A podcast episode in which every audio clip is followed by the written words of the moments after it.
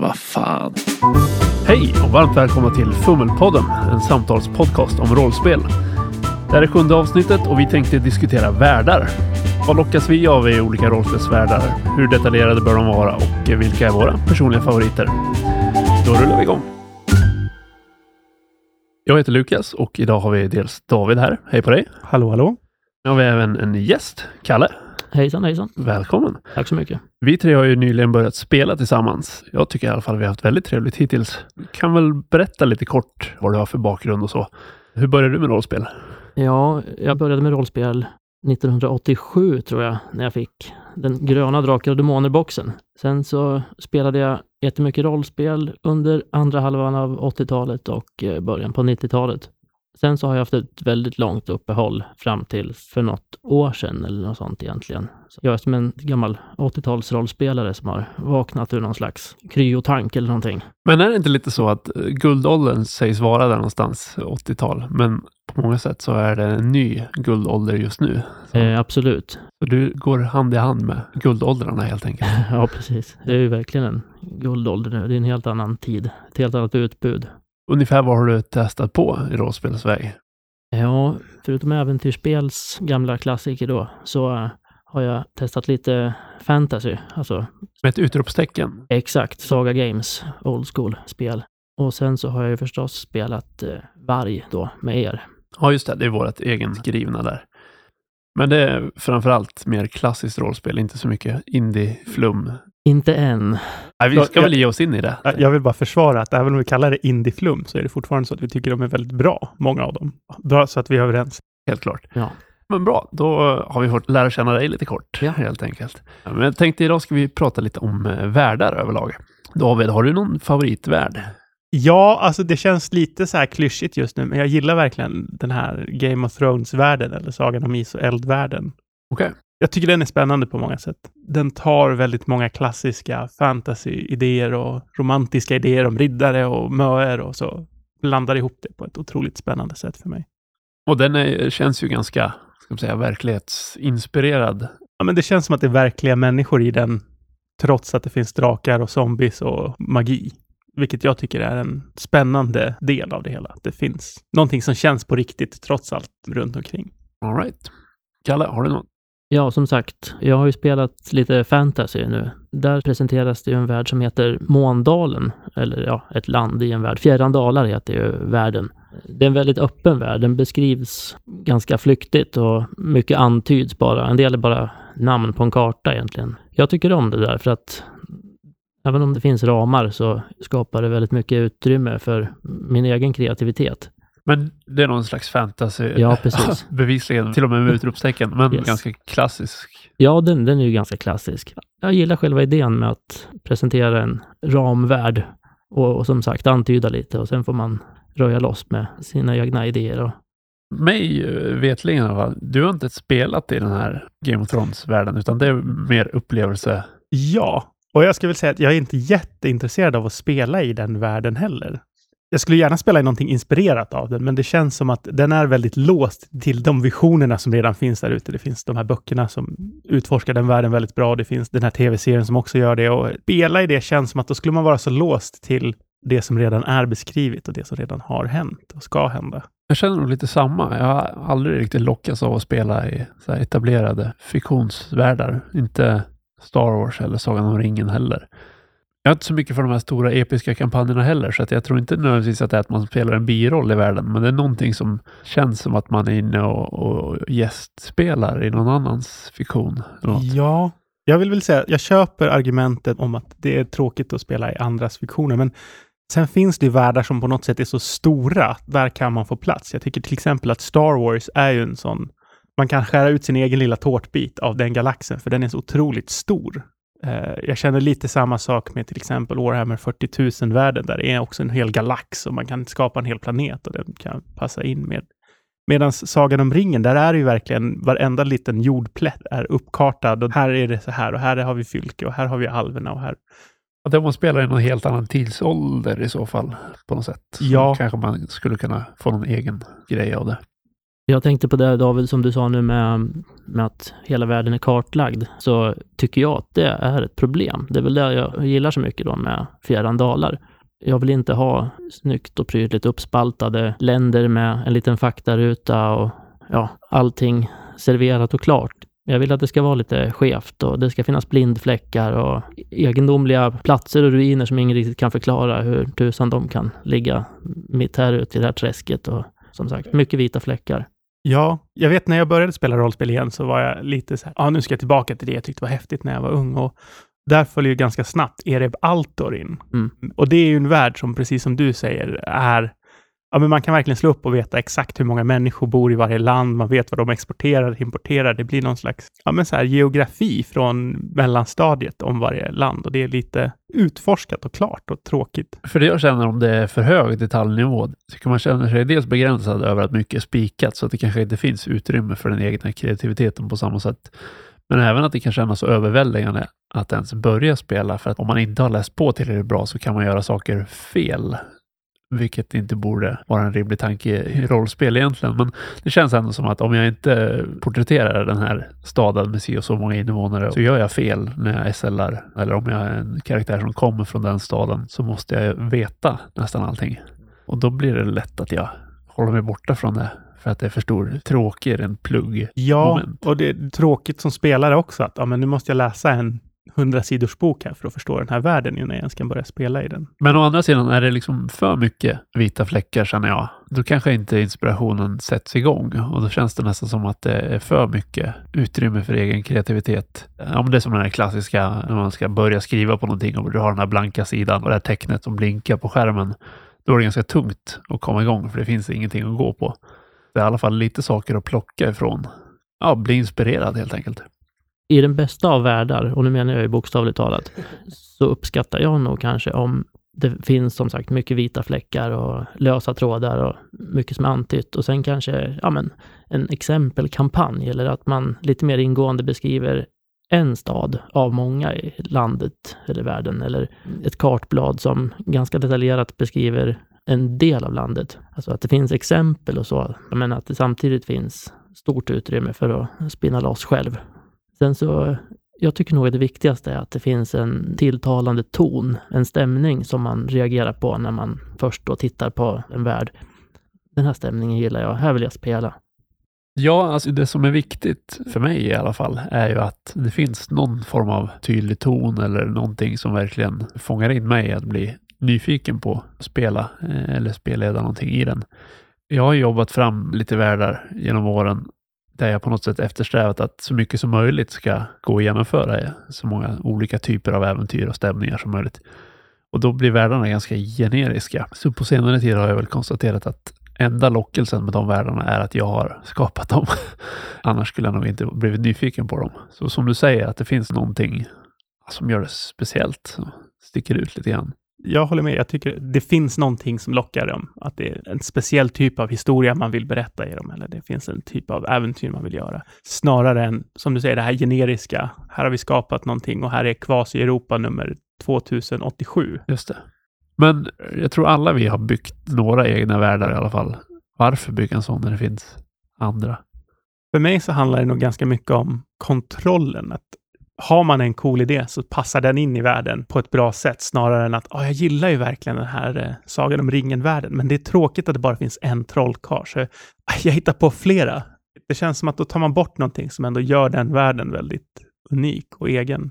Och det finns ju också den här lockelsen att, alltså oftast när jag har skapat en egen spelvärld så har det varit en idé som, ah, skulle det inte vara coolt om det här var ett faktum? Och sen så har den idén varit det centrala i världsbygget. Att okej, okay, vad händer sen? Och vi behöver bygga på mer så att folk faktiskt kan leva i den här coola idén. Och man har ju även kontrollen att vara mer urflippad och göra ja, men urflippade saker helt enkelt. Det tror jag att jag också är inne på.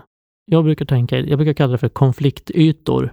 Och med konflikt menar jag inte en konkret konflikt, utan mer en friktion som kan driva handlingen framåt. Någon typ av omständighet inbyggd i världen, inte bara att det är en plats där det finns allt åt alla, utan att här kanske det kommer att handla ganska mycket om utforskande av ruiner i den här världen eller Alltså, men när vi säger värld kanske vi menar så här kampanjsetting, så jag tänker att det kan vara ett hav med massa öar eller ett område, ett land, en, en region när vi pratar om världsskapande. I alla fall så tänker jag så att det är inte alltid man beskriver hela världen. Sällan skulle jag säga. Ursprungligen så började jag nog ofta jobba som sagt på världar för att de skulle ha så breda möjligheter som möjligt och då behöver man nästan göra hela världen för att få reda på vilka möjligheter som finns och om spelare får för sig att nej, men vi ska åka till andra sidan havet, då måste man veta vad som finns på andra sidan havet. Men som du var inne på nu, det här att man bygger en värld för en kampanj, får man ju en väldig frihet i att verkligen fokusera det på någonting. Och det som vi spelar nu har jag egentligen byggt så att jag har haft en idé om vad ni ska ägna er åt ungefär och vilken stämning vi ska ha i det. Och då har jag egentligen bara byggt ett land. Den har fyllt ut lite världen för att man ska få en känsla av omgivningen. Men åker ni till ett annat land så får vi ta en paus och jag får skriva lite grann eller improvisera. Så hela den är ju byggd för att ge er så mycket av de möjligheter som vi har konstaterat. Just i den här kampanjen ska vi göra ungefär det här och det ska kännas ungefär så här genremässigt. Ja, någonstans så tycker jag att det känns som en bra idé i sitt världsskapande. Att istället för att försöka breda ut ett tunt lager över hela världen så fokuserar man på, okej, okay, här kommer spelarna vara, här vill jag ha en speciell stämning, här vill jag ha någonting som är bra. Så då kan man bygga ett större djup på den lilla delen. Det är sant. Ja, det är en bra poäng.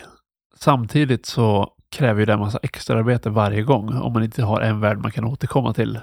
Ja, sant. Det är förmodligen därför också de här ganska generiska men superpopulära världarna är så populära. För de har ändå ett djup även om det är generiskt och man kan ta till sig det och det finns mycket redan färdigt. Och även där kan man ju börja liksom på ett mer inzoomat plan kanske och spela en kampanj i bara ett land. Ja. Men något annat som jag har tänkt på när vi pratar om det här med att det inte ska vara så generiskt och att det är bättre att försöka hitta en tydlig ton. Det är ju vi har varit inne på det tidigare, det här att regelsystem inte heller ska vara generiska för att locka och vara intressanta. Att de ska göra någonting så att det får utrymme att göra det extra bra. Och det är väl kanske samma med, med världar då? Jag tycker det. Att det finns en vinning i att göra en värld som passar för det man vill att den ska göra. Sen återigen, jag ser inget fel med att ha en generisk värld som man själv kan påverka och, och liksom spela klassiskt generiskt fantasy-rollspel i om man tycker det är roligt, vilket då är inte det ett problem heller.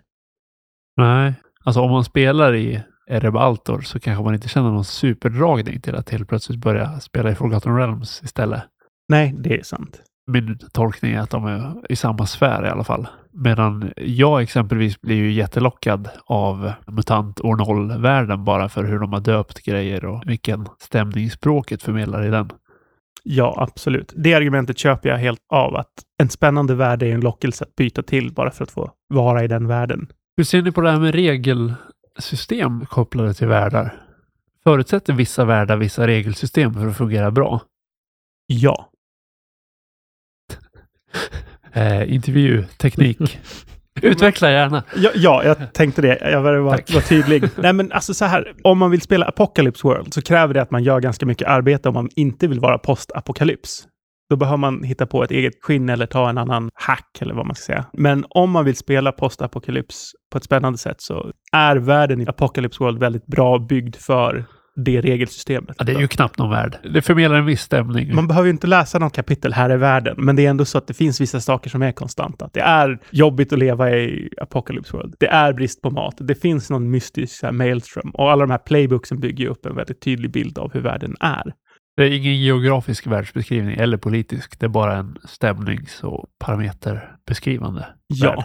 exakt. Och de passar ju jättebra ihop. Nu har inte jag spelat det, men just det här eh, Edge of the Empire, Star Wars-spelet, tror jag också, där är regelsystemet väldigt specifikt byggt för att spela Star Wars med de här känslorna. Att ljusa sidan mot den mörka sidan. Och spelledaren får till och med mörkra sida poäng som den kan använda för att förstöra för spelarna och spelarna får ljussida poäng för att kunna lyckas med saker bättre. Och det är en väldigt tydlig inspiration ja, från Star Wars. Där, jag tänkte på det på Star Wars, om man skulle spela det med mer klassiska Drakar och Demoner-regler så tror jag att det blir fel i stämning eftersom du kan aldrig göra något hjältemodigt du dör när du stöter på de här imperiska trupperna som träffar dig istället för att missa dig. ja, men det är så jag tänker också.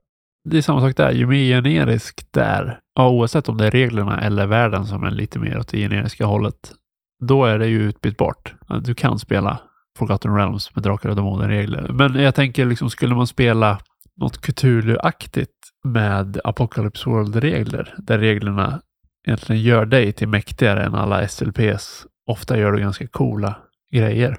Då tycker jag man skulle tappa helt den här läskiga stämningen, tänker jag. Sen finns det i och för sig, det finns något som heter Tremulous som är baserat på Apocalypse World-reglerna. Är Cthulhu, men jag har inte testat det. Det kanske funkar.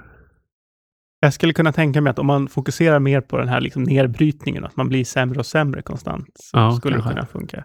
Men det är Men- fortfarande den här maktlösheten. Ja. ja, jag blir skeptisk. Jag vet inte heller. Men det kanske funkar jättebra. Som sagt, jag har inte heller spelat det. Man behöver spela det för att veta. Men det är väl också en av Apocalypse World-reglernas funktion. Att där har man liksom fört över dem till alla sorters settings. Eller alla typer av världar. Om vi ska. För man har ju gjort samma sak med Drakar och Demoner. Att man har använt de reglerna i alla typer av världar. Det blir ju samma typ av spel fast i en annan kuliss, skulle man kunna säga. Ja, annars så, själva liksom konceptet att man låter reglerna vara med och berätta fram världen är ju en väldigt bra idé som känns väldigt så här uppfriskande för rollspelens utveckling. För jag satt och tänkte på det så här, ur, ett- ur ett spelledarperspektiv så kan det ju bli någon form av så här, när världen som man har skapat blir ens bebis och så ska man kasta in spelarna i den här världen, eller rollpersonerna i alla fall. Om man har suttit och jobbat med det här och man vill visa hur fantastisk den här världen är, men det är inte alltid det är så lätt sen när spelarna går åt ett annat håll än vad man... Nej, och det har vi varit inne på tidigare tror jag. Det här med, det beror lite på hur man gör karaktärerna också. Gör man någon form av upptäcktsresande eller etnolog, då kan du få ut jättemycket av världen, för spelaren är intresserad av att veta mer om världen. Har du gjort en krigare som vill bli hjälte, då vill inte den höra om den politiska historien i den här regionen, såvida det inte leder till liksom, hjältedåd. Nej, precis. Och det är väl här jag vill citera Edward, att kill your babies. Jo, men så är det ju, som vi brukar säga David, annars får man skriva romaner. Ja, det är väl Bra det. poäng. Sen tycker jag så här, apropå att skriva romaner, så en stor behållning är ju att läsa om världar, eller jag läser mycket mer kanske än vad jag spelar. Alltså läser om olika spelvärldar och system och sådär.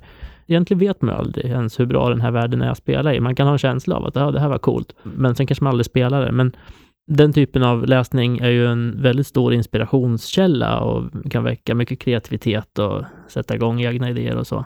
Och ibland kanske det känns lite så också, så här när man skriver att den här platsen i den här världen kanske aldrig någon kommer att besöka. Det är högst troligt att ingen kommer att göra det, men det kändes ändå rätt häftigt att veta att den finns där, för att det var en så bra idé. Och, Jag tror man får skilja på det och sen nu har vi inte Edvard med, han är ju föräldraledig, men han håller ju på med det här spännande projektet att bygga en hel stad från Ja, första invånarna till en handelsmetropol. Och där har väl min feedback varit att som spelare så kommer jag nog inte vara så nyfiken på att veta allting. Jag behöver inte veta bakgrunden till varför det här huset ser ut som det gör. Men om det ger honom någonting att skapa historien bakom det, så varför skulle man inte göra det? ja, jag är fullkomligt övertygad om att eh, staden kommer att kännas väldigt rik och levande att spela i. Som du säger, även om man inte känner till allting. Men någonstans kommer man ju känna historiens tyngd på något Ja, sätt. och det kommer finnas detaljer. Det blir ju inte en stereotyp stad på samma sätt eftersom man har tänkt igenom massa olika moment under olika tidseror och så vidare. Ja, som du säger, det känns mer levande och det känns mer realistiskt. Och spelleder man det på rätt sätt så kommer det lysa igenom att det finns ett djup. Så jag tror det kan vara väldigt spännande att göra så också. Och det här finns ju på silvanger.blogspot.com om man vill kika in det. Och om man tar i andra änden då, om vi skulle göra tvärtom mot vad Edvard gör, att man skapar massa konstiga idéer och inte har ett svar på dem, utan det är någonting man får komma på under tiden. Tycker inte jag att det nödvändigtvis måste vara fel heller. Men då blir det det här problemet att då kanske blir nödlösningar på varför saker och ting funkar. Men så där jobbar nog jag med mitt världsbyggande eller mitt miljöbyggande. Att jag börjar i spelets nutidsplan. Sen så har man väl kanske ofta en idé från början om vad man vill ha med för någonting eller så. Men att, ja men de här underjordiska gångarna som någon har grävt ut. Jag går nog liksom bakåt och tänker då, vad kan motivera existensen av de här jätteomfattande labyrintiska gångarna i, mitt ute i vildmarken? Jo, men så gör jag också. Och som sagt, nödlösningar bör ju undvikas. Och ibland blir det ju att, ja men så hittar jag någonting som känns häftigt. Den här numera utplånade civilisationen som höll till här ute. Det var bördigt jordbruksland och nu är det öken.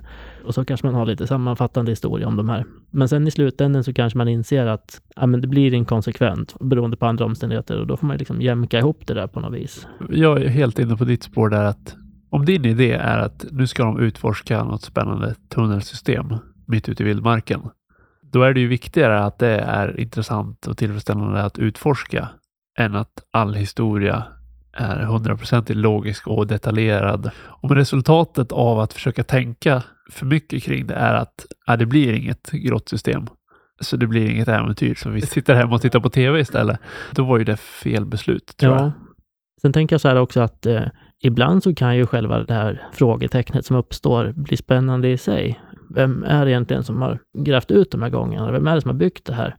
Inte alltid kanske, men ibland kan man ju bygga upp en väldigt så här kittlande känsla runt det här. Alltså vart kommer de ifrån? Alltså att det blir liksom en del av friktionen i spelet. Alltså vad, vad är det här? Alltså vem är det som har byggt det? Och hur kunde den här staden hamna uppe på en bergstopp? Vem byggde egentligen den här staden? De som bor där nu vet inte, men Absolut, och det där tycker jag, sånt kan ju vara superspännande. Känslan att det här, det är någonting konstigt eller ovisst, den är jag ett stort fan av. Bara det hänger ihop på något sätt. Det är väl det som är mitt problem. Om man tittar som Lost var en av mina favoritserier jag till. satt precis och tänkte på. Ja. det var hela tiden den här känslan av att det är någonting mystiskt som pågår. Hur ska de kunna förklara det? Hur ska de få ihop allting? Och vissa trådar fick de ihop jättebra. Som det här, varför finns det en isbjörn på en tropisk ö? De hade någon forskningsstation där som hade spärrat in isbjörnar och någon hade rymt. Ja, nu är det massa spoilers här. Men det är ju en gammal serie så folk får skylla sig själva. Ja. Det här slutet att ja, det är en övernaturlig lysande källa och det var ett övernaturligt monster och allting är övernaturligt. Den förklaringen gjorde att hela serien blev sämre för mig. Det levererade inte en förklaring av den kaliber som jag förväntade mig. Men ofta så är frågorna mer spännande än svaren, Ja, tyvärr fantasy-sammanhang brukar jag så här bekvämt luta mig mot eh, olika typer av så här dimensionsportaler och, och multiversum. Jo, men det är ju det jag menar. Att har du en fantasyvärld där det finns magi som är svårt att hitta någon tydlig förklaring på, då kanske du kan ha en dimensionsportal som är förklaringen. Men som i Losts fall, det var inte en fantasyvärld. De byggde upp någon slags förväntan på att det är någonting lite mystiskt med det. Men det är så många saker som kunde förklaras logiskt. Alltså varför fanns det massa mystiska stationer som folk satt och tryckte på knappar? Jo, det var en åtgärd för att förhindra elektromagnetiskt läckage. Om du bygger upp en förväntan på att det finns inte så mycket övernaturligt, då krävs det nästan en förklaring som är helt logisk med våran världs premisser. Medan har du redan satt upp en värld som är helt ologisk, då spelar det inte så stor roll. Men ja, mest att det kan vara lite cop-out att dra till med världsförklaringar som är det är övernaturligt, bara acceptera det. Men därmed sagt, alltså, har du ett tunnelsystem som är mystiskt, för all del, men jag vill gärna ha en förklaring på varför det finns där. Skulle du nöja dig med att det finns en förklaring fast att du kanske aldrig får reda på den? Ja, ja absolut. Ja, men ja. å andra sidan, om jag gräver och lyckas med alla mina handlingslag och så vidare. Men det är ju samma sak. Det är inte realistiskt att man kan ta reda på allting i en arkeologisk utgrävning. Det är ju jättemycket så här. Jag tror att det här är eh, religiös anledning av allt man hittar när man gräver ut någon gammal så här, stad. Nej, men självklart. Det är inte säkert att man kan få reda på det. Men kan man få reda på det, så Jo, men ska man kunna få reda på Om det. du gräver tillräckligt djupt så han grävde för djupt. Det blir den här klassiska Lovecraft-grejen. Att du får reda på kunskapen, men den är så obegriplig och över ditt förstånd att du blir galen och dör. Ja, eller så kommer det upp en balrog eller någonting. Ja. Har vi något mer som vi vill prata om när det kommer till världar? Jag vill bara säga att jag tycker inte om grisodlar fantasy som min spelvärld. Kan inte du berätta lite om begreppet grisodlar fantasy? Jo, begreppet grisodlar fantasy är någonting jag har lärt mig av Kalle, vilket betyder att alla är smutsiga bönder och allting ska vara realistiskt och det är svält och det är tråkigt och det finns ingen trolldom Ja. och det ska vara... Ja, eller alltså det här är en smakfråga. Det här är inte rätt eller fel, men precis som du är inne på, så jag tycker det känns väldigt begränsande att vara tvungen att tänka på huruvida det finns en bördig jordbruksbygd runt en stad, så att de som bor där får mat. Du gillar inte frågan, vad äter alla människor? Nej, den frågan tycker jag är ganska tråkig och vad de, vad de jobbar med och sådär. Om det inte har en spelteknisk funktion, liksom att de utvinner någon så här exotisk fantasy-specifik mineral i någon gruva och påverkas av det på något vis. Så då är det jättespännande med vad folk jobbar med. Men om de är så här körsnärer och eh, kittelflickare och sådär så jag vet inte riktigt. Jag tyckte Kandra var häftigt på sin tid så, men eh, nu vill jag kanske ha en jättekonstig stad på en lodrätt bergvägg där alla verkar ekonomiskt oberoende och ägnar sig åt någon slags här, korrupt magi eller någonting. Fast mina konnotationer till grisodlarfantasy är mer att man spelar grisodlare än att världen är grisodlare.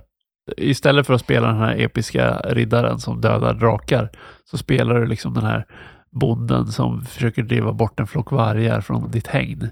Ja, men det är väl också så här att om en värld bara tillåter grisodlar-fantasy så blir det ganska tråkigt. Problemet är väl så här, om man tror att man ska spela Sword and Sorcery och det liksom landar i att, jaha, nej men räcker kopparmynten till att köpa det här ölet och fastnar i liksom så här resonemang om man ska köpa yllmantel eller nya läderstövlar för sina sista slantar så här eller sånt där. Jag vet inte. Det kan ju vara kul i sig, men om man tror att det ska bli något annat och så blir det så, då blir det tråkigt. Men det låter ju ganska kul att spela grisodlare. Det låter ju roligare än att Ja, och ju mer jag tänker på det, desto så här, mer spännande är det ändå nog att spela så här grisodlare. Att man skulle kunna göra en ganska spännande kampanj om det är så supersmåskaligt. Apocalypse World skulle kunna vara lite åt grisodlarhållet. Ja, men jag tänker, det finns ett spel som heter Saga of the Icelanders, Okej. som jag tror är supergrisodlar-fantasy. Fast det verkar som ett väldigt spännande spel. Aha.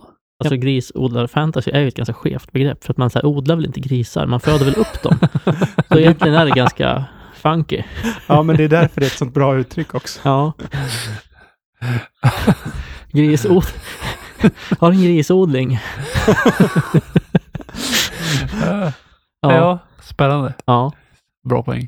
Jag skulle även kunna tänka mig, vi var inne på det här med regelsystem kontra världar och så vidare. Man skulle spela något så här, eh, typ en fiasko-playbook i Forgotten Realms.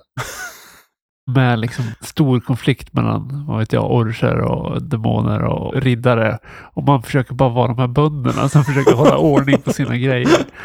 Ja, det skulle vara väldigt spännande. Ja, jag skulle kunna gilla det jättemycket. Det finns ju den här eh, Damage Control, en serietidning som eh, följer en grupp vanliga människor som städar upp efter alla Marvel-superhjältar.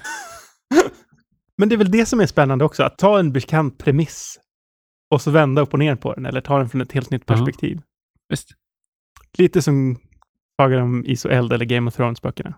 Ja, jag har en till sak att lägga till nu när vi har pratat så mycket om eh, Game of Thrones. En sak som är lite så här grisodlar-fantasy fast på ett större plan, som jag faktiskt tycker väldigt mycket om. Det nämns någonstans i någon bok att eh, i och med att eh, Daenerys har befriat alla slavar där i, längre österut, har det på något sätt uppstått någon form av så här, ja, inte ekonomisk kris kanske, men någon form av lågkonjunktur för att arbetskraften plötsligt har sinat för många, ja, jag vet inte, industrier eller produktionsled ja, i den här världen. Jag tycker att mitt bland alla så här drakar och, och annat så är det så här nice att de slänger in en global ekonomisk kris i en fantasyvärld och det känns väldigt så här rätt och ja, det var en snygg liten detalj där som sen har det väl ingen större betydelse, men det var, jag tyckte det var intressant. Ja, det ger väl lite betydelse till att hon är sjukt bra på att komma och ställa till kaos, inte så jättebra på att regera. Nej, Så du menar att Daenerys är Westeros svar på Donald Trump? Vänta nu. Daenerys Targaryen, Donald Trump. Bam, bam, Bam! Ja, Jag tror inte vi toppar det. Nu bryter vi det här avsnittet. Tack för att du kom och var gäst, Kalle. Ja, tack för att jag fick komma. Fan, välkommen. Då så, då nöjer vi så. Du har lyssnat på Fummelpodden som presenteras i samarbete med Studiefrämjandet. Du får gärna gilla vår Facebook-sida eller kanske följa oss på Instagram. Länkar finns i avsnittsbeskrivningen. Har du feedback eller tips på ämnen? Gör gärna av dig via sociala medier eller skicka ett mejl till info@fummelpodden.se